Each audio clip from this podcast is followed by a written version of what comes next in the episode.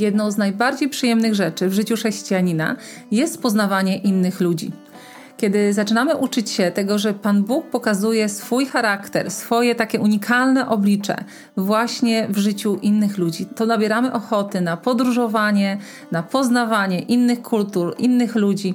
Zaczyna w nas e, tętnić takie pragnienie, żeby posłuchać, żeby się nauczyć. Dzisiaj rozmawiam z Radkiem Siewniakiem, który jest fizykoterapeutą, ale ma duszę misjonarza. Był w wielu krajach na Bliskim Wschodzie, w Pakistanie, w innych krajach arabskich i jego serce bliskie jest ludziom innych kultur. Pragnie ich poznawać, pragnie im służyć, pragnie opowiadać im o Chrystusie, ale przede wszystkim pragnie pomagać w poznawaniu naszego Ojca w niebie. Zapraszam Was, kochani, do tej niesamowitej rozmowy.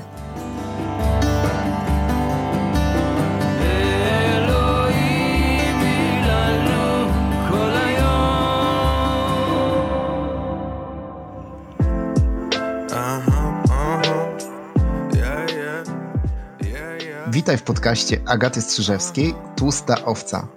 Rozmawiamy o spełnionym życiu, pełnym Boga i miłości do ludzi. Zaglądaj tu w każdy poniedziałek, słuchając historii, które wpompują w Ciebie wiarę, radość i odwagę. Wersję do słuchania, czytania i komentowania znajdziesz na agatastrzyżewska.com.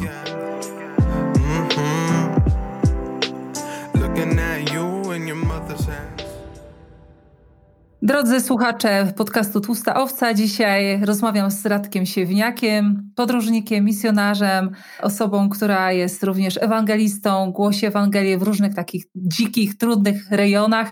Radek, bardzo się cieszę, że zgodziłeś się na tą rozmowę. Cześć Agatko i witam wszystkich słuchaczy. Dzięki za zaproszenie. Ty mi się kojarzy z taką osobą, której jest bardzo łatwo mówić o Bogu, która ma takie podejście. Umiesz się dzielić, ale nie w taki sposób, żeby komuś coś narzucać, wciskać, tylko po prostu w naturalny sposób nawiązujesz kontakt na bazie miłości, przyjaźni, zainteresowania innym człowiekiem. I chciałam Cię zapytać, czy Tobie zawsze było tak łatwo mówić o Bogu, łatwo było nawiązywać więzi z innymi ludźmi, czy to było coś, czego Ty się nauczyłeś e, w trakcie swojego życia? Mhm.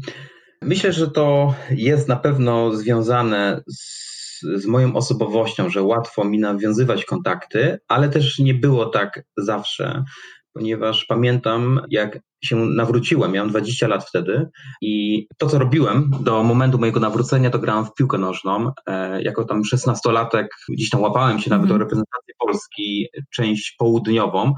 I to było moje życie. I pamiętam, że kiedy, kiedy nawróciłem się, poproszono mi o złożenie świadectwa, jak to się stało, że się nawróciłem. No to mm, pamiętam ten moment stresu, moment kompletnego e, zamknięcia ust i, i, to było dla mnie bardzo trudne. Bardzo szybko zostałem też w kościele, w którym byłem e, wybrany diakonem, żebym dzielił się słowem i to każda e, wypowiedź, zabieranie głosu stanowiła dla mnie bardzo duże e, wyzwanie. Natomiast hmm. też pamiętam, że to, co zacząłem robić natychmiast w momencie mojego nawrócenia i troszkę może przed, to czytać Słowo Boże, mm, ale także każdego dnia po parę mhm. godzin. I ja wierzę i to tak nazywam, że ta kwestia kontaktu, ta kwestia wychodzenia do drugiego człowieka hmm. jest darem. Jest darem, e, który Pan Bóg mi dał, ale jest też darem rozwianym we mnie. E, to znaczy, że mm -hmm. tak samo jak kwestią używania słowa, nie wiem, znajomości słowa, ja startowałem e, z nieprzeczytania Biblii. E, czasami ludzie mnie pytają, tak. czy jestem w takich studiach biblijnych. Nie, nie jestem. Natomiast spędziłem lata na tym, żeby słowo studiować, żeby słowo czytać, też interesować się, co inni na temat słowa mówią. I w taki sposób wierzę, że mhm. Pan Bóg mnie i dalej mnie rozwija. Dalej mi pokazuje pewne rzeczy we mnie, mm. pokazuje mi pewne rzeczy w innych ludziach, e, w ich zachowaniach, w ich kodach zachowania, w ich różnych mhm. miejscach na dany moment swojego życia, w jakich są, e, w jaki sposób ja mogę być dla nich ewangelistą, to mhm. znaczy e, kimś, kto przyniesie im dobrą nowinę, która wywołuje radość. Tak? W jaki sposób ja mogę mm-hmm. powiedzieć im o tym zbawieniu, które jest, ale w jaki sposób mogę powiedzieć im to tak, aby oni e, faktycznie przyjęli to jako, jako tę nowinę, która jest skierowana właśnie do nich. Mm-hmm. No, czyli z obfitości mówią usta i jak byłeś wypełniony tym Bożym Słowem, Duch Święty w tobie dokonywał jakichś zmian, miałeś e, objawienie, głębsze zrozumienie tych spraw, to w naturalny sposób po prostu o tym opowiadałeś, dzieliłeś się i robiłeś mhm. postępy. Bo są takie osoby, wiesz, w kościele, które często mówią, e, to nie jest dla mnie, ja nie mam daru. Są osoby, które są ewangelistami i oni umieją się dzielić Ewangelią, no ale wiemy o tym, że no, czytając Biblię nie mamy tutaj wyboru głosić albo nie głosić. Jezus posłał każdego z nas do tego, żeby dzielić się w jakikolwiek sposób potrafimy tym, co żeśmy mhm. przeżyli. I co byś poradził takiej osobie, która właśnie ma trudności, chciałaby się jakoś dzielić Ewangelią, ale, ale nie wie jak, nie wie od czego zacząć? Mhm. Czy jakieś wskazówki byś miał jako doświadczony ewangelista?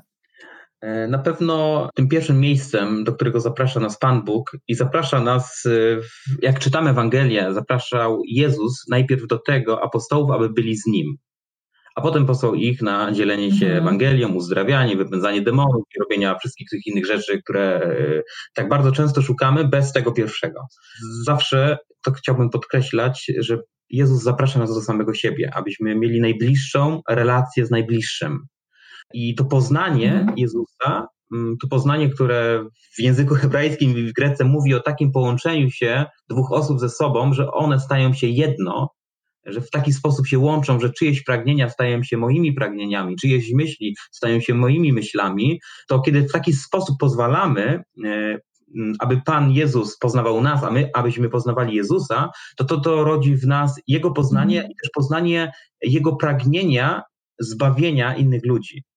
Tak? W taki sposób, że ja teraz mhm. patrzę inaczej na życie, na ludzi, którzy mnie otaczają, że mogę, i teraz tutaj ta rada, potem druga, w takich codziennych moich relacjach Aha. przesywać moje rozmowy nićmi Ewangelii.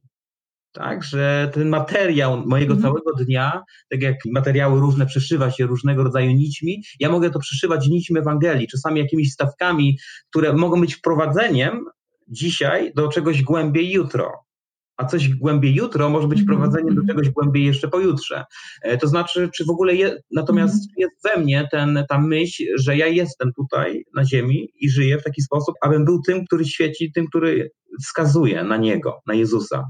Czy, czy moje działanie jest tym powodowane? Czy e, to, że idę do pracy na przykład, czy jest tylko e, dla mnie miejscem zarabiania pieniędzy i kontaktu z ludźmi, bo to jest praca, czy jest to dla mnie takim polem, w którym wiem, że mam kogoś, z kim spędzę 30 parę lat życia e, każdego dnia po 8 godzin. Mm.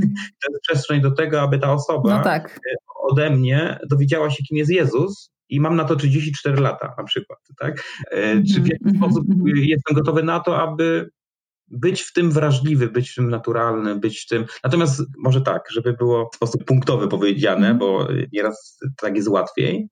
Relacja, nawiązywanie relacji z drugim człowiekiem. Jezus był bliski e, ludziom. On był zapraszany przez ludzi, ludzie chcieli mieć z nim kontakt. Czy jestem człowiekiem atrakcyjnym też dla, dla drugiej osoby? Czy jestem w stanie spędzić z nim czas, mm -hmm z kimś obiad, e, po prostu porozmawiać na różne tematy, e, czy wejdę z kimś w relację przyjaźni, bo to może mi otworzyć drogę na to, że jeżeli jestem dla kogoś przyjacielem, to ta osoba zechce mnie e, wysłuchać, to co chciałbym jej przekazać. Nie z perspektywy mm. człowieka obcego, mm. który mówi do niej, ale z tej perspektywy, że mówi mm. do mhm. niej ktoś tej osobie bliski. Mm, właśnie z tego Cię znam i to podziwiam w Tobie, czytając swoje relacje na Facebooku, gdzie dzieliłeś się, będąc jeszcze w Iraku, dzieliłeś się spotkaniami z ludźmi, gdzie zauważałeś pojedynczego człowieka i nawiązywałeś z nim relacje.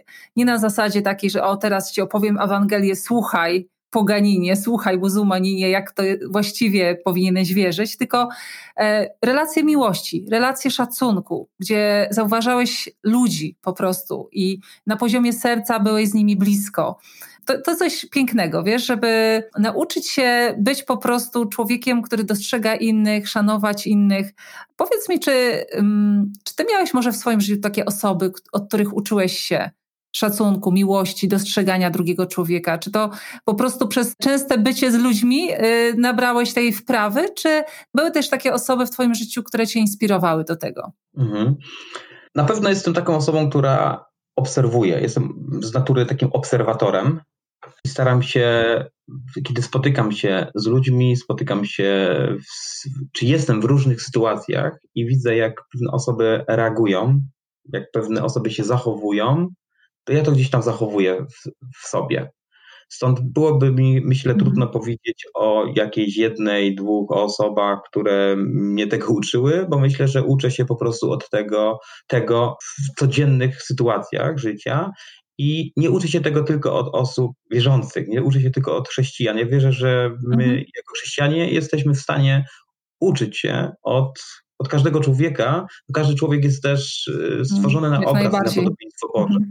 I na przykład kwestia kiedy na przykład pomyślałbym o gościnności, o serdeczności, to takimi ludźmi są ludzie właśnie Bliskiego Wschodu, którzy tego, czego mm. mnie e, uczyli, e, kiedy z nimi miałem kontakt, że w gościnie najważniejsze nie jest to, żeby komuś dać hotel, żeby sobie tam przenocował albo zastawić stół, nie wiadomo czym, ale w gościnie istotą jest człowiek, że oni mhm. dawali w gościnie siebie samego, mhm. swój czas, swoje zainteresowanie i w tym wszystkim, w tej najbardziej takich nieraz prostych warunkach, oczywiście dzielili się tym, co mają. Jeżeli ktoś miał mhm. jednego, jedną kurę, to był w stanie tą jedną kurę ubić, aby ugościć kogoś. I to też jest fenomenalne, tak aby to zobaczyć, że człowiek, tak, jest, jest kimś ważnym, jest wart tego, aby ugościć go najpiękniej, jak ktoś może to uczynić. I tego mm. uczyli mnie muzułmanie, tak? Tego uczyli mnie też chrześcijanie na Bliskim mm -hmm. Wschodzie, ale tego też uczyli mnie muzułmanie, tego też uczyli mnie szabakowie, tego też uczyli mnie jezydzi, tego uczyli mnie asyryjczycy. To jest fenomenalne, aby też chcieć, tak, dostrzec, mhm. co Pan Bóg mhm. też nam chce przekazać i w jaki sposób chce mhm. być może na coś nam wskazać, czegoś nas nauczyć, abyśmy mogli potem to użyć w kontekście e, dzielenia się z drugą osobą Ewangelii. Super, żeś to powiedział, bo czasami tak szukamy w Piśmie Świętym, pytamy Boga, Boże, pokaż mi, Bo, Boże, naucz mnie czegoś i oczekujemy, że tutaj głos z nieba się odezwie i my się wtedy czegoś nauczymy, a tymczasem Bóg nas otacza pewnymi ludźmi, pewnymi sytuacjami i mówi ucz się. Jeżeli masz uszy otwarte i oczy otwarte, to się nauczysz. Kiedy mówisz o tej gościnności, to przypomina mi się Pakistan. Wiem, że wy również razem z twoją żoną Elą, żeście w Pakistanie byli, nie tylko w Pakistanie, w innych miejscach doświadczyliście gościnności. Pamiętam tą gościnność Pakistańczyków, pamiętam, że ja też na to patrzyłam i myślałam sobie, wow, ci ludzie powinni prowadzić jakieś szkolenia w Europie na temat tego, jak traktować innych ludzi, w jaki sposób ich ugościć. E, a to byli prości ludzie, nieuczeni po prostu taka tradycja, taka kultura u nich panuje, gdzie ta gościnność, okazywanie serca, e, uczczenie, że tak powiem, uszanowanie kogoś, kto jest w ich domu, jest na takim wysokim poziomie. My niby jesteśmy tutaj Europejczycy, tacy, prawda, wykształceni i mądrzy i tak dalej, a takich podstawowych rzeczy e, nie rozumiemy, nie umiemy. I też się tutaj wspomniał o tym, że to trzeba zobaczyć. I to mnie też tak uderzyło, że to trzeba zobaczyć, że czasami my wiemy, że mamy być gościnni, My wiemy, że mamy być łagodni, wiemy, że mamy okazywać miłość, ale czasami nie wiemy, co to znaczy, w jaki sposób to praktycznie zrobić. I ty powiedziałeś, że to trzeba zobaczyć, tak? Że u innych ludzi, kiedy my to zobaczymy, to aha, zaczynamy po prostu to sobie wyobrażać, jak ja bym mogła to zrobić, tak? W mojej sytuacji. I to jest takie prawdziwe uczenie się. Powiedz mi, czego jeszcze się nauczyłeś właśnie z tych swoich różnych podróży, e, będąc wśród ludzi innych kultur. Czy były jeszcze jakieś takie rzeczy, które ujęły Twoje serce? Mm, wiem, że uwielbiasz tam wracać, lubisz pracować na Bliskim Wschodzie. Co, co pociąga Cię w tamtych ludzi, w tamtych terenach? Powiem najpierw na to pierwsze pytanie, czego się nauczyłem też tam, to nauczyłem się tego, mhm. że budowanie relacji budowanie z kimś przyjaźni i tworzenie w tej relacji tej przestrzeni wzajemnego szacunku i miłości jest w stanie zburzyć każdy mur. E, mur religii, kultury, który nas nieraz oddziela, e, że jesteśmy w stanie się przebić do drugiego człowieka, kiedy jesteśmy i chcemy z tym człowiekiem się spotkać i zbudować z nim relacje. Ponieważ ja najdłużej byłem w Iraku, E, kiedy chyba takie najtrudniejsze kontakty to były kontakty z kobietami i ko z ortodoksyjnymi muzułmankami, z burkami e, na swoich głowach, gdzie naturalną, oczywistą rzeczą dla tej kultury i dla tej religii to, że taka kobieta nie może mieć żadnego kontaktu z obcym jej mężczyzną. Natomiast ja mhm. mam takie historie, kiedy się mogłem nie wiem, sprzytulić z kobietą w burce na głowie. Mhm. A to dlatego, jeszcze nie mógłbym tego zrobić, gdybym ją spotkał pierwszy raz i ona by mnie spotkała pierwszy raz, ale zrobiłem to e, i ona chciała, tak, żebyśmy się mogli wspólnie przytulić, e, z tego powodu, że mm, po pierwsze mogłem mieć jej pewną pomoc związaną z jej zdrowiem, e, mogłem z nią rozmawiać, mogłem jej słuchać, mogłem się dzielić z nią to, co jest ważne w moim życiu. I w pewnym momencie w naturalny sposób zauważyłem, że jak żeśmy się żegnali, to po prostu żeśmy się przytulili. I wtedy to nie stanowiło żadnego problemu. Mhm. I to mi pokazało, i oczywiście mogę tutaj mówić już wiele historii, też takich historii zakończonych, że muzułmanie czy inne grupy etniczne otwierały swoje serce dla Jezusa, ale tym momentem było to, że ta kwestia spotkania. Ja nieraz mówię, że Paweł Apostoł powie, że wiara rodzi się w sercu poprzez słuchanie Słowa Bożego, ale kluczem do serca aby serce się mhm. otworzyło i chciało przyjąć Słowo Boże, jest miłość. Mhm. E, I to jest ta rzecz, której uczy nas Jezus. Ja, kiedy w ogóle mhm. mówimy o Ewangelii, to ja Pana Jezusa nazywam pierwszym ewangelistą, ponieważ On przyszedł mhm. jako ewangelista z dobrą nowiną, że On jest życiem, że On jest drogą do zbawienia i on przyszedł do środowiska również jemu obcego, wręcz wrogiego, jak powie Słowo Boże. Byliśmy jego nie, nieprzyjaciółmi i to, co on zrobił, to on się wcielił. Mówimy o cudzie wcielenia. Mhm. E, I to jest fantastyczna rzecz, która, e, która ja odbieram, że Jezus zaprasza nas do tego, abyśmy byli w stanie wcielić się w czyjeś życie. Abyśmy zechcieli wejść w czyjąś mhm. kulturę, wejść w to, co ktoś przeżywa, aby to stało się dla nas ważne tak? Aby człowiek, sam człowiek stał się dla nas mhm. ważny, a nie tylko to, że ja mam mu coś przekazać, nawet kiedy jest to Ewangelia. Ponieważ kiedy człowiek staje się dla mnie ważny, mhm. my staliśmy się ważni dla Jezusa, to on był gotowy tak przeniknąć w nasze życie, że on stał się człowiekiem. Nie? Czy jestem w stanie mm-hmm, stać się, Piękne to, co mówisz. Prawda? Czy jestem w stanie stać się, posługując się słowami Pawła Apostoła, Żydem dla Żydów, czy jestem w stanie stać się muzułmaninem dla muzułmaninów, Jezydą dla Jezydów, tak? Czy jestem w mhm. stanie tak blisko się zbliżyć do tego człowieka, żebym wszedł w nim w łączność, w relację i aby w tej przestrzeni relacji, nie? to był ten dogodny czas, który przygotuje też Duch mm Święty, abym mógł się z nim podzielić wtedy kimś, kto mm zbawił moje mm życie.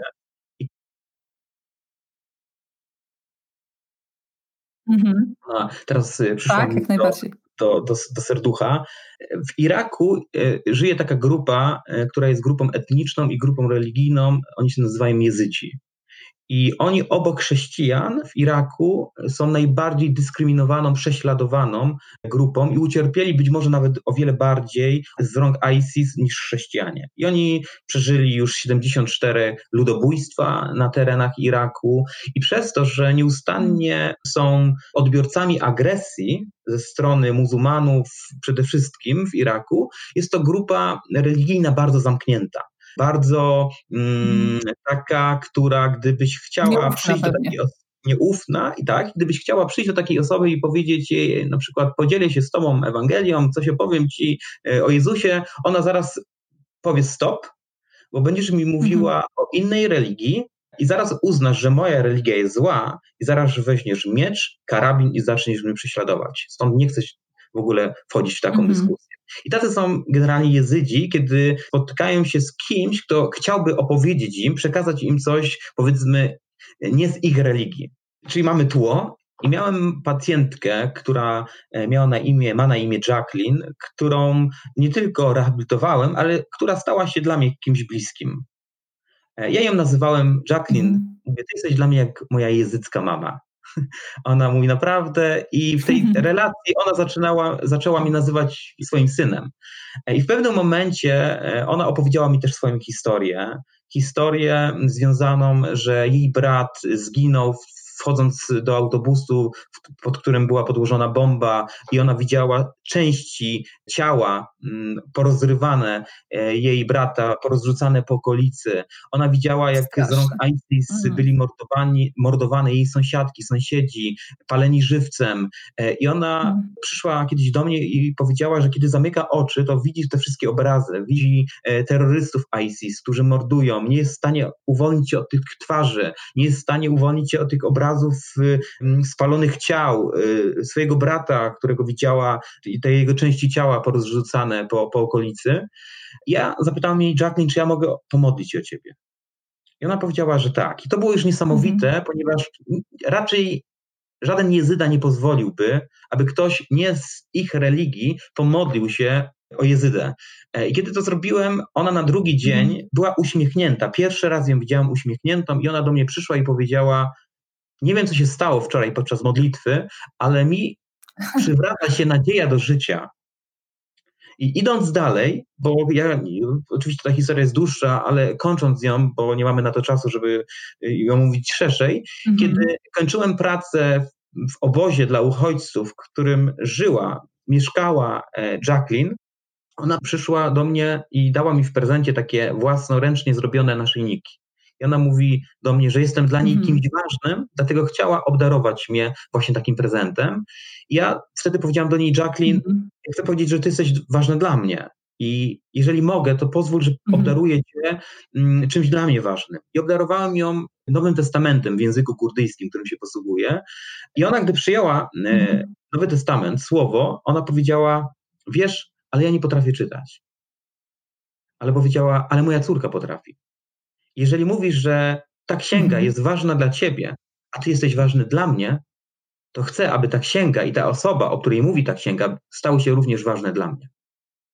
Wow, I to było dla mnie niesamowite też zobaczyć, w jaki sposób Jezydzi, czy grupa zamknięta, dzisiaj jest to jedna z grup niezdobytych dla Chrystusa. Nie ma, przynajmniej nie wiemy o tym, aby byli chrześcijanie wśród Jezydów, i to można byłoby mówić jeszcze więcej dlaczego, ale nie mamy na to czasu. Natomiast chcę powiedzieć, że nie ma chrześcijan wśród Jezydów i Jacqueline poprzez właśnie relacje, poprzez to mhm. stanie się ona dla mnie, ja dla niej kimś mhm. bliskim, zrodziła się ta przestrzeń, aby mhm. również w tej nieufnej, powiedzmy, religii móc przebić się e, z Ewangelią mhm. i, i opowiedzieć komuś o Jezusie. I ta osoba nie tylko, że to usłyszała, ale to przyjęła i powiedziała, że będzie prosiła swoją córkę, tak, aby czytała, i bo nie, jeżeli ta księga i ta osoba jest ważna dla mnie, chcę ta osoba, aby była również ważna ta osoba dla mnie.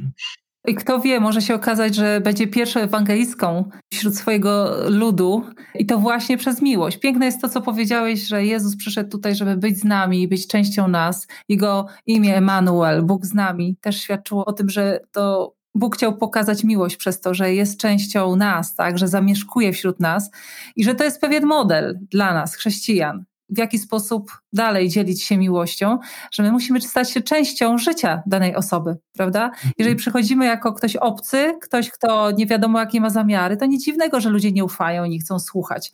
Ale kiedy poświęcimy czas, poświęcimy taką przestrzeń swojego życia, żeby kogoś wysłuchać, żeby być z tą osobą po prostu, to ludzie się otwierają. To jest to ja mam takie samo doświadczenia nawet tutaj w Polsce, że nikt nie odrzuca miłości. Jeżeli widzi twoje autentyczne zainteresowanie, twoją życzliwość, e, twoją uwagę, to to ludzi to ujmuje, tak? I oni też wtedy pozwalają mówić do ich życia, bo widzą, że, że my jesteśmy zainteresowani nimi, a nie tym, że chcemy coś przekazać, prawda, jakąś, jakąś ideę. Jeżeli pozwolisz, to chciałbym tylko dodać, e, że kontekście, kiedy podkreślamy miłość, e, to chcę tylko wskazać na to, że my nieraz działamy w takich dwóch różnych sferach, że albo są chrześcijanie, którzy chcą głosić w sposób surowy słowo i robią to w taki sposób, że mówią do ludzi jak do obiektów i to jest coś mhm. dalekiego dla mnie i, i myślę, że dalekiego też od tego, czego nas uczy Jezus. E, druga e, sfera to jest takie działanie, kiedy mówimy miłość, że miłość jest najważniejsza. E, ja spotykam też chrześcijan, rozmawiam, że nieraz mówimy tylko, że miłość jest najważniejsza, kochajmy ludzi, to jest najważniejsze, aby oni spotkali w mhm. nas miłość. Mhm. To jest ważne, tak. ale szalenie ważne, bo to podkreśliliśmy, ale chcemy też w tej rozmowie podkreślać, że w tej e, relacji miłości my jesteśmy wezwani, aby komuś okazać największą miłość, to znaczy okazać mu e, Ewangelię, pokazać mu Ewangelię, wskazać mu na Jezusa -hmm. i w tym jest związane -hmm. ze Słowem. To znaczy miłość, tak, -hmm. ale sama miłość to za mało, ponieważ mhm. wiara rodzi się przez mhm. Słowo i jesteśmy do tego zaproszeni, mhm. abyśmy w atmosferze, w relacji miłości jednak też pamiętali o tym, że jesteśmy wezwani, abyśmy mhm. E, przekazali konkretne słowo miłości, słowo miłości, słowo Jezusa, który przyszedł mhm. na ziemię dla naszego zbawienia. Ja tak rozumiem miłość jako pewien przepływ w obydwie strony. To znaczy, z jednej strony przychodzę do człowieka, żeby usłyszeć, co on ma w sercu, ale ten, to, to też powoduje, że ta osoba się otwiera i wtedy ja mogę powiedzieć o tym, co ja mam w sercu i mhm. ona to przyjmuje. I miłość jest jak, jak taki właśnie strumień, który w obydwu kierunkach płynie. Jak gdyby, ja sobie nie wyobrażam mieć w sercu Boga i nie dzielić się tym, co jest dla mnie najważniejsze. Myślę, że tacy ludzie, którzy mówią, że, że tylko miłość, e, bez słów, bez dzielenia się Chrystusem, to są ludzie, którzy po prostu nie doświadczają tej miłości, bo jeżeli ty tego doświadczasz, no to jest to naturalne, że ty musisz o tym mówić, że to jest najważniejsza rzecz w twoim życiu. Radek, powiedz mi, czy ty miałeś takie momenty e, słabości czasami, kiedy na przykład byłeś wśród pewnych ludzi innej kultury, w trudnych sytuacjach tam, gdzie właśnie nie wiedziałeś, co powiedzieć, albo nie wiedziałeś, co zrobić, nie wiedziałeś, jak się zachować. E, może nawet popełniłeś jakieś tam faux pas, jakiś błąd, że tak powiem, e, komunikacyjny, także że to, co sobie zamierzyłeś, żeby nawiązać kontakt, może nie wyszło. Powiedz mi, czy, czy miałeś takie zmaganie, czy miałeś takie trudne chwile? Jadąc do Iraku, e, jadąc w świat islamu, zacząłem czytać na temat islamu, w jaki sposób e, zachowywać się, kiedy jest się goszczonym, co robić, czego nie robić. I miałem jakąś wiedzę i, i nieraz też pytałem po prostu osoby, e, czy w taki sposób tutaj nie mogę sobie usiąść, na przykład z wyprostowanymi nogami, tak aby ktoś widział moje stopy. I niby jest to obrazą też w, mhm. tym świecie którym byłem, natomiast y, wtedy z uśmiechem na twarzy ktoś mi odpowiadał, że nie. natomiast myślę, że takich najwięcej, najwięcej takich momentów, w których gdzieś tam musiałem być uważny, to jest właśnie w kontakcie y, i okazywaniu komuś bliskości. Przede wszystkim mówię tutaj o kobietach ponieważ jest to mhm. tam kwestia kobiety i mężczyzny, tego kontaktu, tej relacji, to jest tam duży dystans, wręcz w takich ortodoksyjnych, e, wśród ortodoksyjnych muzułmanów nie ma możliwości, aby, aby jakikolwiek mhm. kontakt czy rozmowa, e, ale to z drugiej strony rodziło też czasami wyzwania, czasami to, że ja się musiałam gdzieś zatrzymać, a z drugiej strony rodziło to fantastyczne nieraz historie. Na przykład taką, że pamiętam jak do kliniki, w której pracowałem, też którą tworzyłem, przyszła pewna właśnie ortodoksyjna muzułmanka z bólem kręgosłupa, ze łzami w oczach, z hijabem na głowie i z bólem kręgosłupa, który oceniała 10 na 10 i miała łzy na mhm. oczach i zapytała mnie, czy jest coś tutaj, to może jej pomóc. Ja z uśmiechem na twarzy mówię, mhm. że jak najbardziej, że tutaj jestem właśnie po to, aby pani pomóc. E, a ona mówi, nie, ponieważ pan jest obcym mężczyzną i żaden obcy mężczyzna nie może się mhm. mnie dotknąć. I czy nie ma tutaj kobiety, która by mogła mnie leczyć? E, ja szkoliłem też dwóch fizjoterapeutów w tej klinice, mężczyznę i kobietę, ale ich jakby doświadczenie, ich wiedza, możliwość, aby przynieść e, tej osobie z takim problemem pomoc, no nie, nie mieli takich umiejętności, stąd mówię niestety nie. Mhm. E, ja jestem tą osobą, która może pani pomóc. I to zrodziło taki rodzaj dziwnego napięcia, takiej też nieprzychylności z jej strony wobec mnie, takiej wręcz wrogości, bo ona też była sama w tym miejscu, byłem ja i tłumacz. I ona powiedziała, że nie, ja zacząłem jej tłumaczyć, że może niech spróbuję spojrzeć na tę sytuację troszkę inaczej, z innej perspektywy, nie z perspektywy kultury i religii, którą ja szanuję, to, że nie może jej oprócz męża i rodziny nikt dotknąć, ale że nie przychodzi tutaj teraz do kliniki, aby dotykał ją obcy mężczyzna, ale żeby ją dotknął fizjoterapeuta, lekarz, tak byłem tam nazywany, aby jej pomógł. I mówię, być może Bóg tutaj stawia mnie, aby właśnie abym przyniósł tutaj pani e, pomoc. I mm. zacząłem jej to tłumaczyć. Ona po 10 e, minutach zastanawiania się zgodziła się na to. Ja z uśmiechem wtedy na twarzy, to był pewien taki e, też, e, to jest humorystyczne, aczkolwiek to było wtedy takie zdanie, które wywołało jeszcze większe mm. napięcie w całej tej sytuacji. Mówię, no to proszę się teraz rozebrać. I ona, ona miała siedem czadorów na sobie, e, to takie mm, szaty, które używają muzułmańskie kobiety. Zdjęła trzy, mhm. cztery pozostawiła i i właśnie, i wtedy, kiedy ona położyła się na tym łóżku, na kozetce. Ja podszedłem do niej i to było z jednej strony znowu doświadczenie e, niesamowicie trudne ze względu, ja, że myślałem, że ta klinika wybuchnie pod względem tego napięcia, co tam się zrodziło między przede wszystkim tej kobiecie, że ja teraz mhm. zbliżam się do niej, a z drugiej strony widziałem, że w tym napięciu e, Pan Bóg używa moich umiejętności fizjoterapeutycznych, a z drugiej strony używa swojej podnaturalnego swojego działania. Ponieważ podszedłem do tej osoby, położyłem moje mm, kolano na jej biodrze, moje przedramię pod jej e, pachę, e, przytuliłem się do niej, kiedy się nastawia, to się zbliża bardzo mocno do, do pacjentka, to wtedy to po prostu ona no, była bardzo napięta, bardzo taka złowrogo usposobiona do mnie. I ja wykonałem tak zwany ruch nastawienia, zrobił się tak zwany trzask w jej kręgosłupie y, i w krótkim nastawieniu, kiedy wykorzystałem ten moment, kiedy ona brała oddech po prostu i ją nastawiłem, y, ten ból mhm. znikł i stał się zerowy. Nie było bólu. 10, 0. Mm-hmm. I ona po prostu mm-hmm. wstała i pierwszy raz wow. się uśmiechnęła do mnie i powiedziała po arabsku szukran, e, to oznacza po arabsku dziękuję. E, I, I to było znowu doświadczenie, że trochę tam może popełniłem też gaf, tak? Ale z drugiej strony mm-hmm. z, nadrabiałem to pewnym wytłumaczeniem jej całej tej sytuacji, w jakiej się znalazła, a potem, kiedy już mogłem jej pomóc, aczkolwiek było, musiałam się przedzierać przez ten rodzaj napięcia, który stworzył się w jej wnętrzu, to no, rzadko się nastawia kręgosłup pacjenta, aby w jednym ruchu i natychmiastowo ból znikł z 10 mm -hmm. na 0, mhm. czasami to jest 10 na 7, schodzimy na 6, mm -hmm. potrzeba paru sesji. U niej stało się no natychmiastowo e, i to było potem powodem tego, że ona spraszała do mnie inne swoje przyjaciółki, kobiety, e, które już najczęściej przychodziły ze swoimi koleżankami, z mamami, e, bo żeby nie być samemu, w pokoju z mężczyzną, ale to mhm. też w taki cudowny sposób otworzyło taką przestrzeń do tego, aby biały mężczyzna, obcy mężczyzna dotykał e, muzułmańskich kobiet, e, ale je leczył mhm. i z drugiej strony nawiązywał z nimi relacje i przez te relacje, tak jak powiedziałem wcześniej, mógł w naturalny sposób dzielić się świadectwem Ewangelii.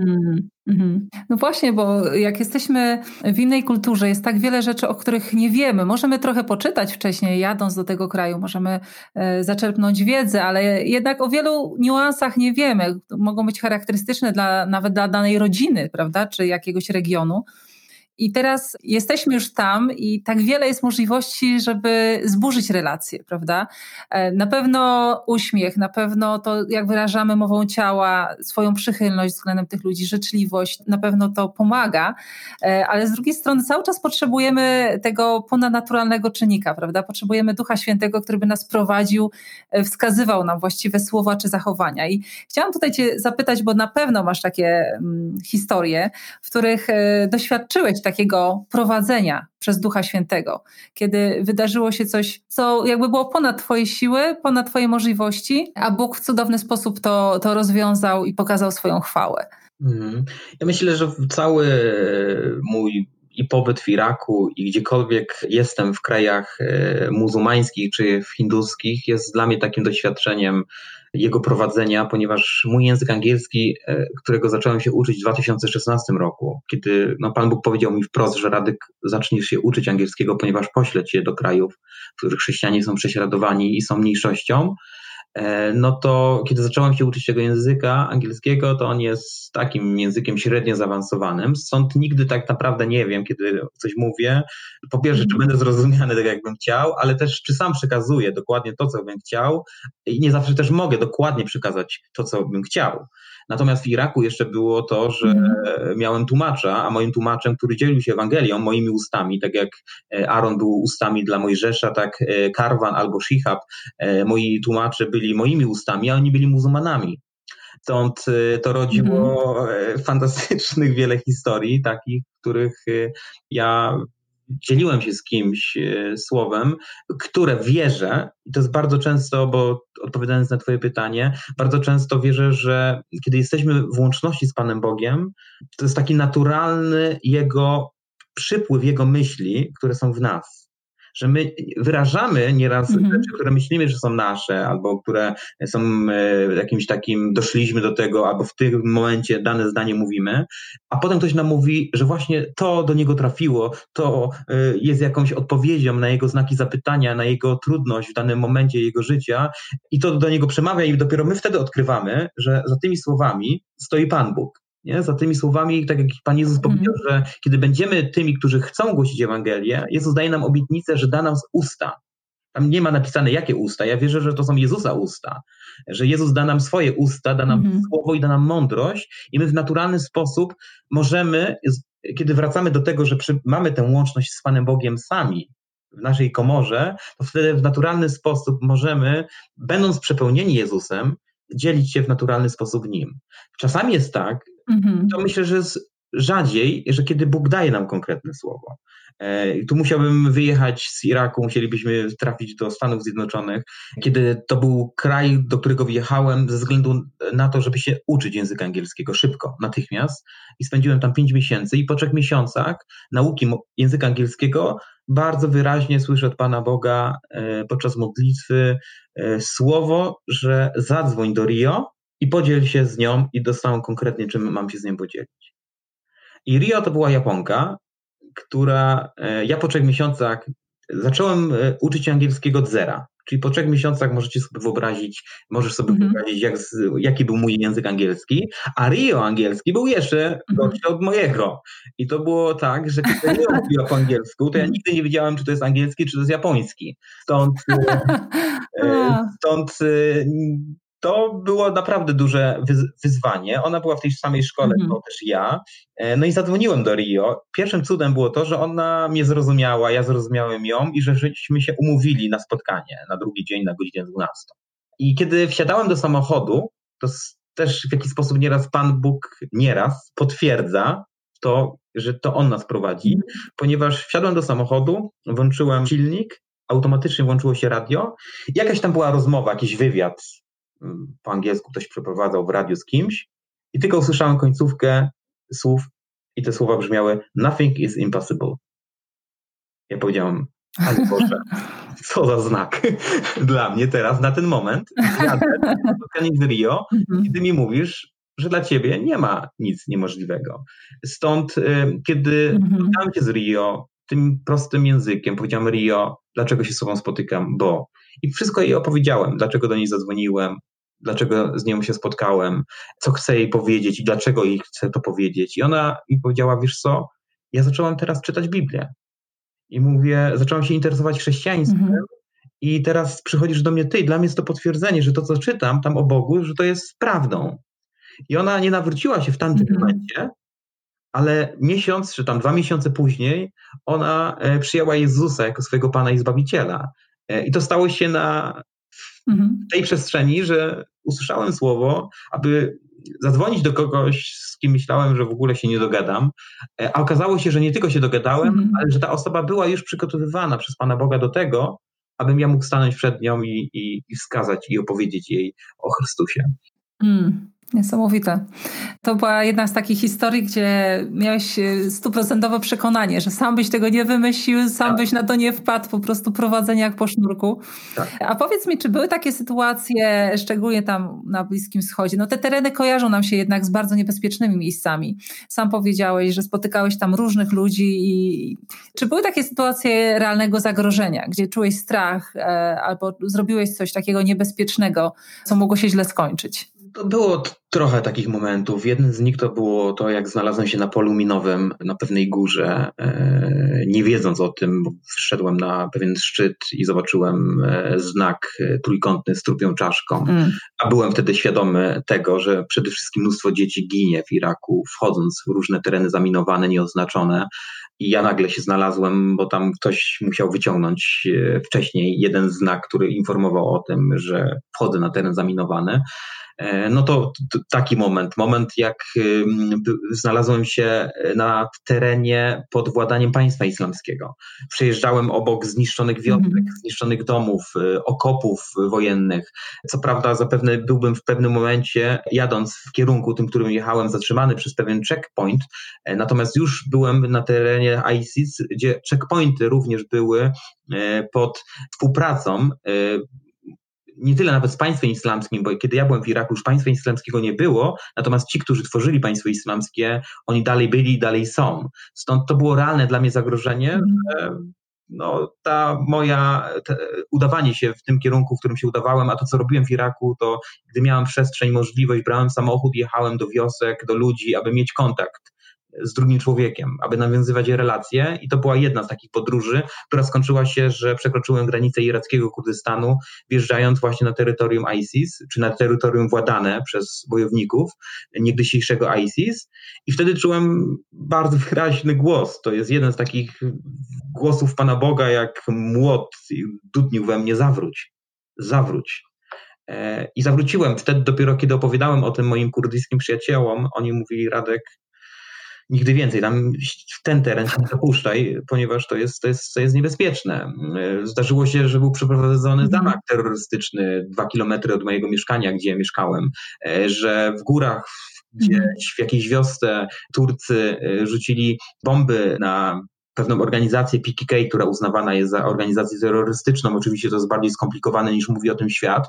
Czyli jakby miałem też świadomość, że jestem w tych pewnych momentach, w których y, działy się niedaleko jakieś tutaj bomby wybuchały, tutaj pola minowe, mhm. ale jednak nie, nic z tych rzeczy mi e, nie zaszkodziło. W mhm. Omanie na przykład e, to taka ciekawa historia, e, kiedy spotkałem się z pewnym omańskim muzułmaninem, który to było dla mnie też zaskakujące spotkanie, ponieważ on w swoim samochodzie puścił mi muzułmański worship. Agata, nie uwierzysz, ja pierwszy raz spotkałem się taką wersją islamu, dla mnie zagadkową, e, mianowicie kiedy w tych piosenkach wymienić by imię Mahomet i Allah na Bóg i na Jezus, moglibyśmy śpiewać to w kościołach ale nie tylko mm-hmm. to były takie pieśni inne niż generalnie są w islamie, ale one wyrażały pewną, nie wyrażały rzeczy, które są generalnie w klasycznym islamie, ponieważ tam było e, Allah, ty jesteś moim ojcem, Allah, chcemy twoją nowinę zanieść na cały mm. świat, aby cały świat poznał. To, ciekawe. To po prostu teksty. Bardzo ciekawe. Bardzo, mm-hmm. Tak i jakby to, co zobaczyłem, wtedy byłem już z Elą w Omanie, że w tym muzułmaninie, on miał Zachar na imię, jest w ogóle jakaś tęsknota za czymś, czego mm. ja nie widzę w islamie, tak? Kiedy zaglądam do Koranu, że tam mm. prostu nie ma. Ale w nim jest ta tęsknota za czymś, czego mm. nie może odnaleźć tak. w islamie. W pewnym momencie Zachar, kiedy jechaliśmy razem samochodem, mówi: Słuchajcie, z modlitwa teraz tutaj, e, to była popołudniowa modlitwa, czy, czy mogę się zatrzymać, czy mhm. poczekacie, ja bym chciał wyjść do meczetu na modlitwę. A ja mówię: Jak najbardziej, a czy ja mogę pójść z tobą?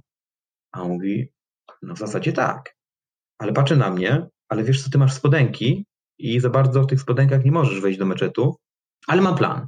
Ten plan polegał na tym, że mm, Omańczycy mężczyźni, ich takimi tradycyjnymi strojami są takie białe, długie suknie. One mogą być kojarzone, możecie sobie wyobrazić, jak w chrztach nieraz się e, ktoś się chrzci, no dodaje -hmm. taką białą szatę i ktoś w takiej szacie nieraz w takich e, społecznościach różnych się wchodzi i się przyjmuje chrzest czasami. To takie mają szaty Omańczycy. Natomiast pod tym szatami jego te wstydliwe części ciała są zakryte pewnym materiałem i on zdjął ten materiał i mówi, ja ci dam ten materiał, ty tym materiałem okryjesz swoje e, nogi, swoje kolana, a ty mi dasz swoje spodenki, bo ja oczywiście muszę coś ubrać tak, żeby zasłonić te wstydliwe części mm. mojego ciała, mojego ciała, aby wow, wejść do meczetu. Niesamowita wymiana. Tak, wymiana przed meczetem. Zaczęliśmy się wymieniać przed meczetem wśród muzułmanów, którzy szli do tego meczetu. To mm. wyglądało trochę komicznie. Poszliśmy na rytuał rytualne odmycie, aby móc y, w ogóle wejść do meczetu. To oczywiście pięć razy odmycie rąk, twarzy, głowy, uszu. E, tam są pewne rzeczy, które trzeba wejść i zrobić. No i wszedłem razem z Zacharem do meczetu. I tam e, muzułmanie modlą się w pewien e, taki klasyczny sposób, są pewne skłony, e, klę, mhm. klęknięcia. Ja troszkę usunąłem się na bok i też uklękłem i zacząłem modlić się i o Oman, o ten meczet, o tego imama w tym meczecie, o tych muzułmanów, o cały świat islamski, o Zahara, bo widziałem, że za chwilkę będę chciał opowiedzieć mu Ewangelię, bo Widziałem, że to jest taki czas, też to był jeden dzień naszego spotkania, to już nie było więcej możliwości. I, i kiedy chwilę klęczałem, potem stałem, modliłem się, miałem zamknięte oczy. I kiedy otworzyłem te oczy, zobaczyłem, że cały ten meczet, wszyscy ci muzułmanie mają skierowane oczy na mnie. Wow. Coś źle zrobiłeś. Wiesz co, nie wiem, czy coś zrobiłem źle. Powiedziałem do Zachara, no to co, idziemy? Idziemy. I Zachar w tej Aha.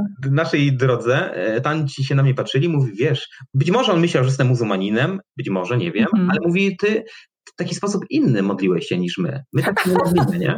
Bo ja. oczywiście nie wykonywałem tych wszystkich ruchów, tak, y, tych tak. takich, ktoś sobie może włączyć to na YouTube. Klasycznych, tak. Klasycznych. Mhm. Natomiast y, to jednak też y, w całym tym momencie Oman generalnie, może islam w Omanie jest raczej pokojowy, to może by mi się tam nic złego nie stało, natomiast znowu to mhm. zrodziło taką przestrzeń do rozmowy z Zacharem, że potem mogą mu powiedzieć, Zachar, ja widzę, że ty masz tęsknotę w sobie, którą nosisz, mm. tęsknotę Boga.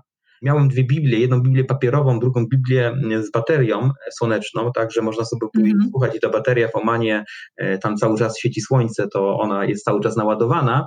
I mówię, chciałbym mhm. Ci podzielić się to był konkretnie Nowy Testament, e, Biblia papierowa, Stary i Nowy Testament y, za audio, tylko nowy i mówię, wiem, że mamy tylko ten jeden dzień, to pozwól, że zachęcę Cię do tego, abyś przynajmniej jedną stronę czytał mm -hmm. lub słuchał i sam pytał się Allaha, kim jest Jezus. Bo wiesz, że Koran mówi o Jezusie, Koran mówi o Jezusie jako o proroku, wymienia go w 26 miejscach. Ja Ci chcę powiedzieć o Jezusie jako Synu Bożym, jako o Zbawicielu, mm -hmm. który jest konieczny dla każdego z nas, abyśmy mogli spędzić wieczność z Bogiem i w taki sposób mogłem go tym e, potem obdarować słowem i on powiedział, że będzie to robił, że będzie to czytał, że mm -hmm. dziękuję za ten, za ten prezent. Mm -hmm. Znowu, te niebezpieczne momenty, albo być może mm -hmm. niebezpieczne, ja też wierzę, że powiem tak, że jesteśmy, kiedy Pan Bóg nas posyła w dane miejsce, przez Niego chronieni. I czasami o tym wiemy, a czasami o tym nie wiemy. E, mhm. może częściej o tym nie wiemy. Mhm. Że Bóg stawia swoich aniołów, którzy strzegą naszego życia. E, mhm. Pytanie jest takie, które być może e, będzie się rodziło w słuchaczach, jak to jest, że jednak ktoś jedzie do Iraku czy do Pakistanu i wraca i jedzie znowu, i wraca, jedzie mhm. znowu, i nawracają tak. ludzie. A ktoś jedzie do tak. Iraku i w pewnym momencie są, jest mu obcięta głowa na przykład. Ja będąc mhm. w stanie w Peszawarze, w jednym najbardziej niebezpiecznych, albo najbardziej niebezpiecznym mieście w Pakistanie, ponieważ e, tam nie, to jest już terytorium talibów, gdzie, którzy, gdzie zamieszkają tam talibowie.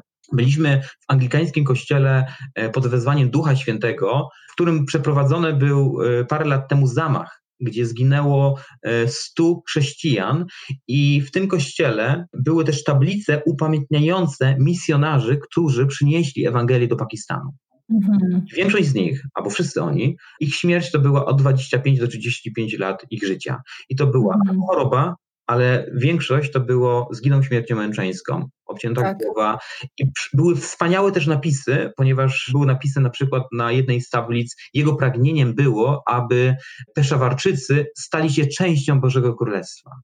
I teraz mhm. jak to jest, że Radek Siewniak był w Peszawarze i wrócił i dzisiaj rozmawia z Agatą, a tamten chrześcijanin był w Peszawarze i zginął. Ja wierzę tak. w to, że każdy z nas jest w pewnym biegu, wyznaczonym mu przez Pana Boga i mamy pewne rzeczy do zrobienia. Do tego mhm. momentu, kiedy my tych rzeczy nie zrobimy, jesteśmy w absolutnej Bożej ochronie. Mhm. E, dlatego mhm. możemy stawać w różnych miejscach i wierzę oczywiście, żeby nie być, nie, nie wchodzić w te rzeczy nieodpowiedzialnie, ale tak. jesteśmy przez Pana Boga chronieni. Ale czasami jest tak, mhm. że Pan Bóg mówi, już to, co chciałem, abyś zrobił, zrobiłeś. Czasami stają mm. przed nami ludzie z mieczami, tak jak właśnie ISIS stawało z mieczami przed um, chrześcijanami i kiedy chrześcijanie mówili ja rabi Jesu, na pytanie islam albo śmierć, mm oni odpowiadali ja rabi Jesu, to znaczy mój Panie Jezu.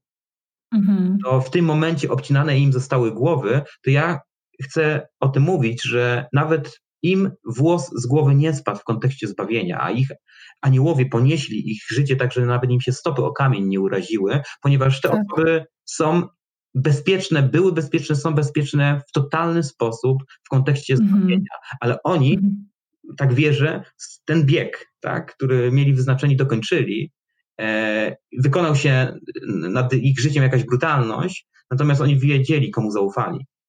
Mm-hmm. Myślę, że też mhm. to uczy nas, trochę odchodzę od tematu, ale uczą nas tego prześladowani chrześcijanie, że nie ma takiej wartości, która byłaby większa nad wartość znania i poznania Jezusa, nad wartość wieczności, mm-hmm. nad wartość tego, że my wiemy, że nasze królestwo jest tam. A tutaj mamy pewne mm-hmm. zadanie do wykonania, ale ta ziemia nie jest miejscem do budowania naszych królestw. Miejsce do życia, miejsce do pracowania, można sobie chałupę postawić, wszystko można to robić, ale kiedy to staje się centrum i wszystkim dla naszego życia, odpadamy. No tak. Nie jesteśmy w tym, tak. w którym powinniśmy być. Mm.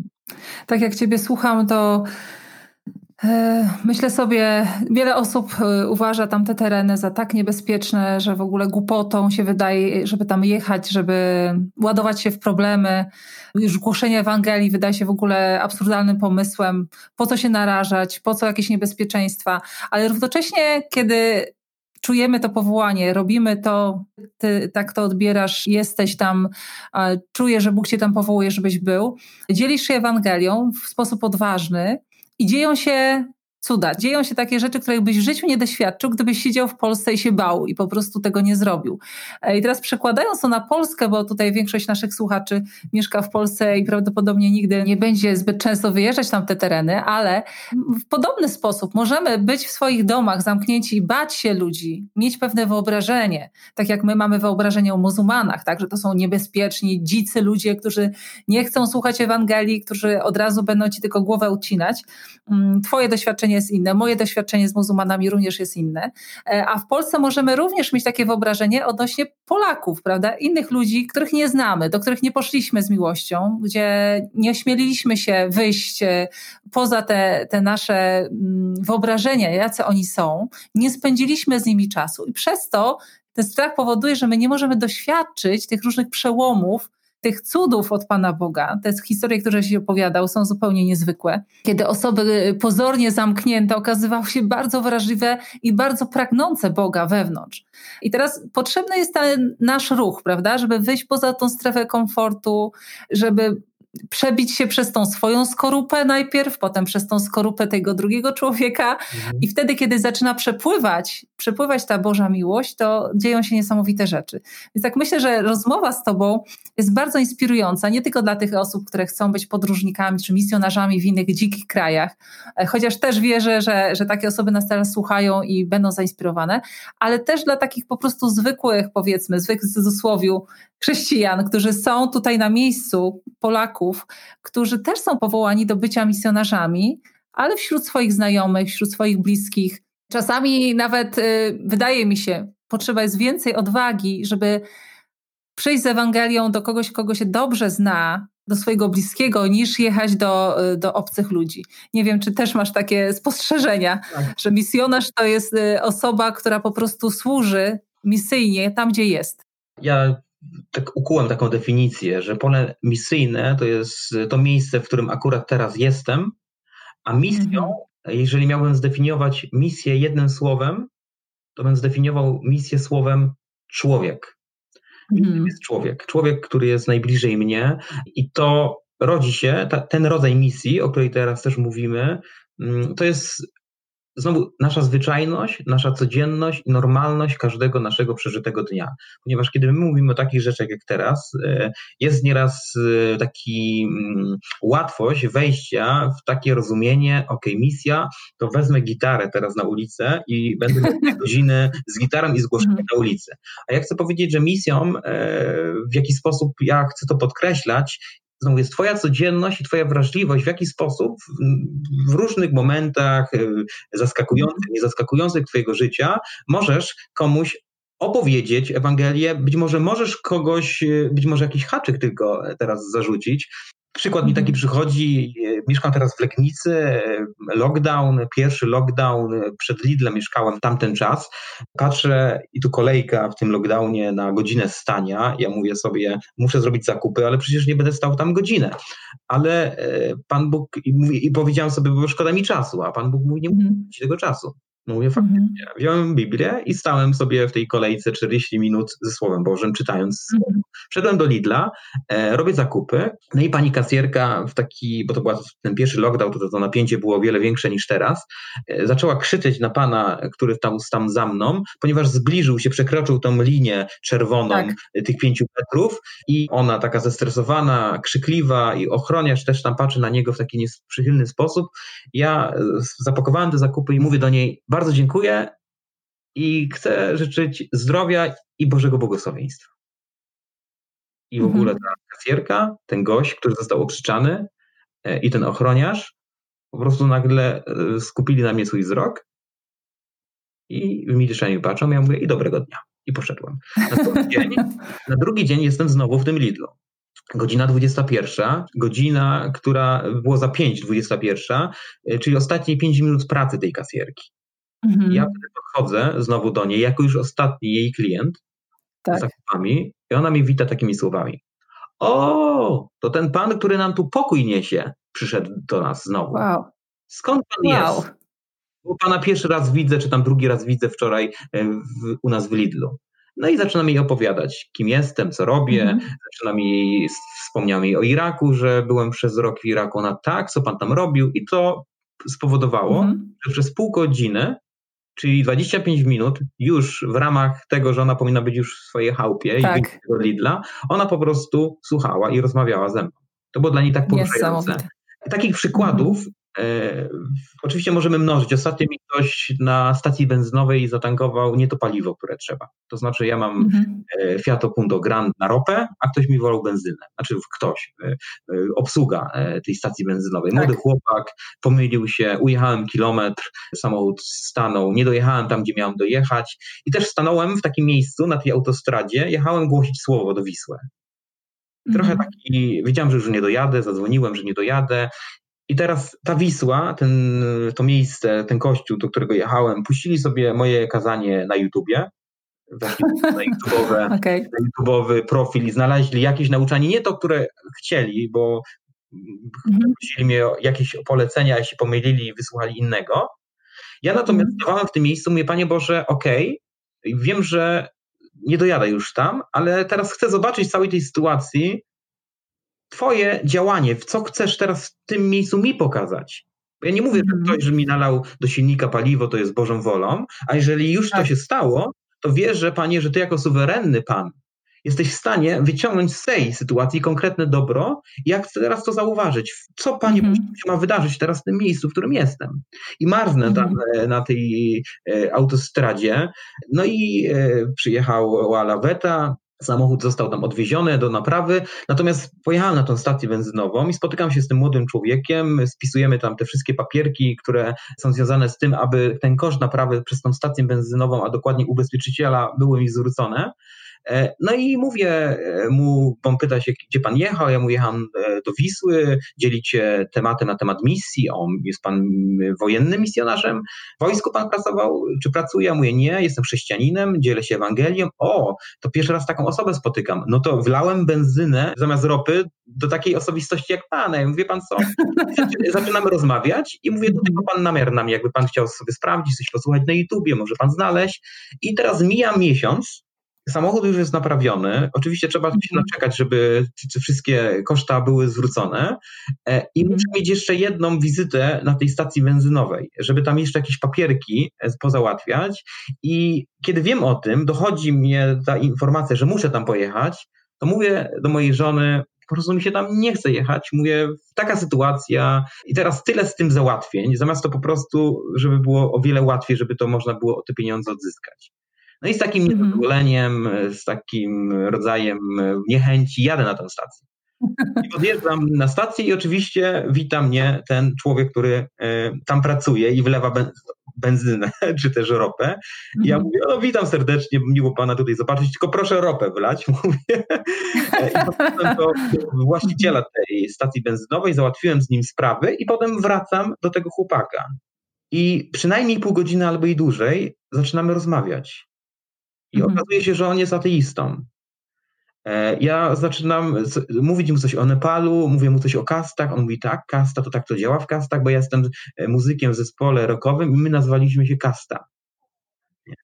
E, I zaczyna mi mówić i opowiadać o sobie. Ja zaczynam mu dzielić się, w jaki sposób się nawróciłem, dlaczego pojechałem do Iraku, dlaczego jeżdżę. Mm -hmm. Jest Jezus, że Jezus jest kim więcej niż tylko wymiar religijności, chodzenia do kościoła, przychodzenia do kości z kościoła, przestrzegania jakichś zakazów, nakazów. Mówię, Jezus jest kimś żywym, kimś, kto przyszedł jako Pan, jako Bóg, jako mm -hmm. człowiek, aby umrzeć za też mówię twoje grzechy. I, ja, i, i dzieli się z Ewangelią, mówi, wiesz, jestem osobą niewierzącą, nie wierzę w Boga, ale teraz mówi do mnie, jakby było coś na rzeczy, że może Bóg jest, skoro mhm. spotykam taką osobę jak ty właśnie. Tak. E, mówię, słuchaj, sytuacja jest taka, że rozmawiamy już pół godziny, tutaj są kamery, klienci podjeżdżają, on tylko pytał, zadowolony był, kiedy ktoś sobie chciał samemu wlać e, benzynę, stąd mógł kontynuować mm. Rozmowę, a ja mówię, no rozmawiamy pół godziny, tutaj jest szef, przed chwilą z nim rozmawiałem, będziesz miał zaraz problemy, że ze mną rozmawiasz, nie? Proszę, masz tu mówię wizytówkę, maila do mnie, gdybyś mówię, miał ochotę spotkać się w całkowitej wolności, po prostu daj znać z mhm. przyjemnością, jeszcze mówię, będę kontynuował rozmowę, e, bo ja nie napisał do mnie. E, natomiast mhm. E, mieszka w tam gdzie jest mój dom rodzinny, w sąsiedniej wiosce. Wiem, że będę tam jeździł tankować teraz benzynę na tą stację. Tam jest na autostradzie, ale jak będę jechał, y, będę musiał troszkę nadrobić i jechać y, przez bramki, przez które bym nie musiał jechać, ale chcę jeździć teraz tam przez tą stację i tankować, ponieważ mhm. ten chłopak pracuje.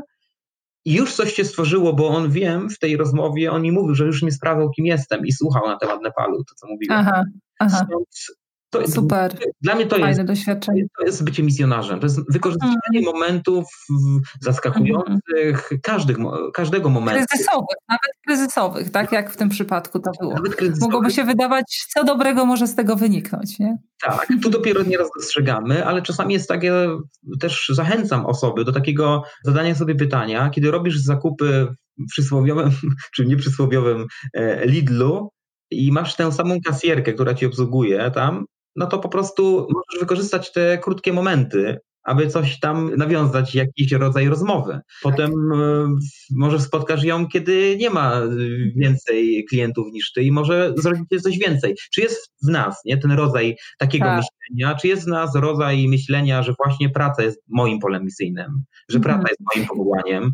Taka e, świadomość, wiesz też, że, że my mamy rozsiewać wszędzie, gdzie jesteśmy ten zapach królestwa i to może być po prostu takie słowo błogosławieństwo, które ty zostawiłeś tej kasierce. To może być, to nie musi być od razu mowa, y, tak. wielka mowa ewangelizacyjna, prawda? Tylko po prostu też świadomość, że, że Duch Święty wykonuje swoją pracę, a my jesteśmy pośrednikami. My jesteśmy tymi, którzy po prostu mają być dostępni dla, dla Boga i mają być dostępni dla ludzi, którzy są wokół. Mhm. Powiem, że powiedziałaś to ładne słowo, że mamy być zapachem Boga. Ja jak pracowałem w szpitalu w Szanowie, miałem taką fizjoterapeutkę, która używała mocnych perfum. I za każdym razem, jak wchodziłem mm. do windy, to widziałem, kiedy Paulina była w tej windzie, bo były takie mocne perfumy. I, I, to jest taki, mm, taki dla mnie obraz, że kiedy my pachniemy faktycznie Panem Jezusem, nie? no to ludzie rozpoznają nas po tym zapachu. Roz, ludzie powinni nas rozpoznawać po naszych zachowaniach, po naszych słowach, jakie mówimy. Grzeszników coś ściągnęło do Jezusa, oni garnęli się do Niego. On w jakiś sposób był dla nich atrakcyjny i on ich nie głaskał i powiedział, wszystko fajnie jest, ale on ich uwalniał z grzechu. On dawał im pewną mm. możliwość, że oni mogli zacząć żyć inaczej. I, I to jest, myślę, wezwanie dla nas, abyśmy byli ludźmi właśnie nie religijnymi, nie z Biblią jak z młotkiem walącymi e, ludzi po głowach, tak. ale abyśmy mhm. byli ludźmi, którzy są wyperfumowani Bożą obecnością, Jego słowem, Jego miłością, uważnością, wrażliwością na drugiego człowieka, e, chęcią wniknięcia w ten moment danego, danego miejsca, w jakim człowiek się znajduje, z mhm. może Ewangelią, a czasami z Ewangelią, która da.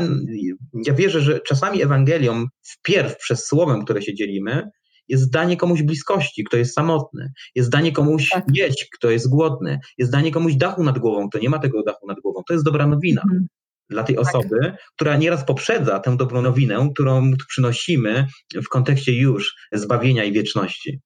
Mhm, mhm. Dokładnie tak.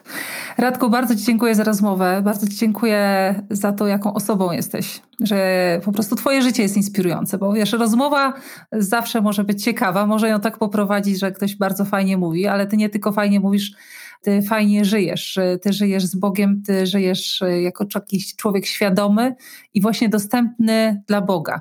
Więc jesteś osobą bardzo inspirującą i dziękuję Ci, że podzieliłeś się kawałkiem swojego świata, swojego myślenia. Jest mi to bardzo bliskie, to wszystko, co mówiłeś, ten stopień wrażliwości na drugą osobę, na takie wyrażanie wiary swojej, które jest dobrą nowiną właśnie dla innych, a nie jakimś brzemieniem czy trudnością. Tak więc błogosławię Tobie, Twoją służbę dalszą, wszystkie Twoje poczynania do tych wszystkich krajów, do których Bóg Cię będzie posyłał. Niech się dzieją rzeczy wielkie, niech się dzieją rzeczy, o których żeśmy nie słyszeli jeszcze e, i wierzę, że będziesz doświadczał tego działania, Bożego działania w Twoim życiu. Dziękuję jeszcze raz. Dziękuję bardzo również. Dzięki Agatko. Może się wydawać, że poznawanie innych kultur to kwestia wyjazdu za granicę. Jednak kiedy rozejrzymy się wokół siebie, to mnóstwo jest wokół ludzi, którzy również chcą być wysłuchani, potrzebują naszej pomocy. Nie musimy być misjonarzami w dalekich krajach, żeby móc mieć serce sługi, żeby móc być dostępnymi dla Ducha Świętego, by mógł nas poprowadzić w te takie najciemniejsze miejsca, by zanieść tam światło. Z tego wynika bardzo wiele radości. Dzisiejsza rozmowa z Radkiem, jak zawsze, uświadamia mi, że jest o wiele więcej, co Pan Bóg pragnie zrobić w naszym życiu. Jeżeli tylko nie będziemy się bali, to życie z Nim będzie jedną wielką przygodą. Jak zawsze czekam na Twoje komentarze, Twoje spostrzeżenia, drogi słuchaczu. Proszę podziel się nimi pod tym odcinkiem na mojej stronie agatastrzyżewska.com w zakładce Tłusta Owca. A teraz żegnam się już z Tobą. Do zobaczenia następnym razem, jak zawsze w poniedziałek. Dziękuję Ci, że jesteś ze mną. Koleją,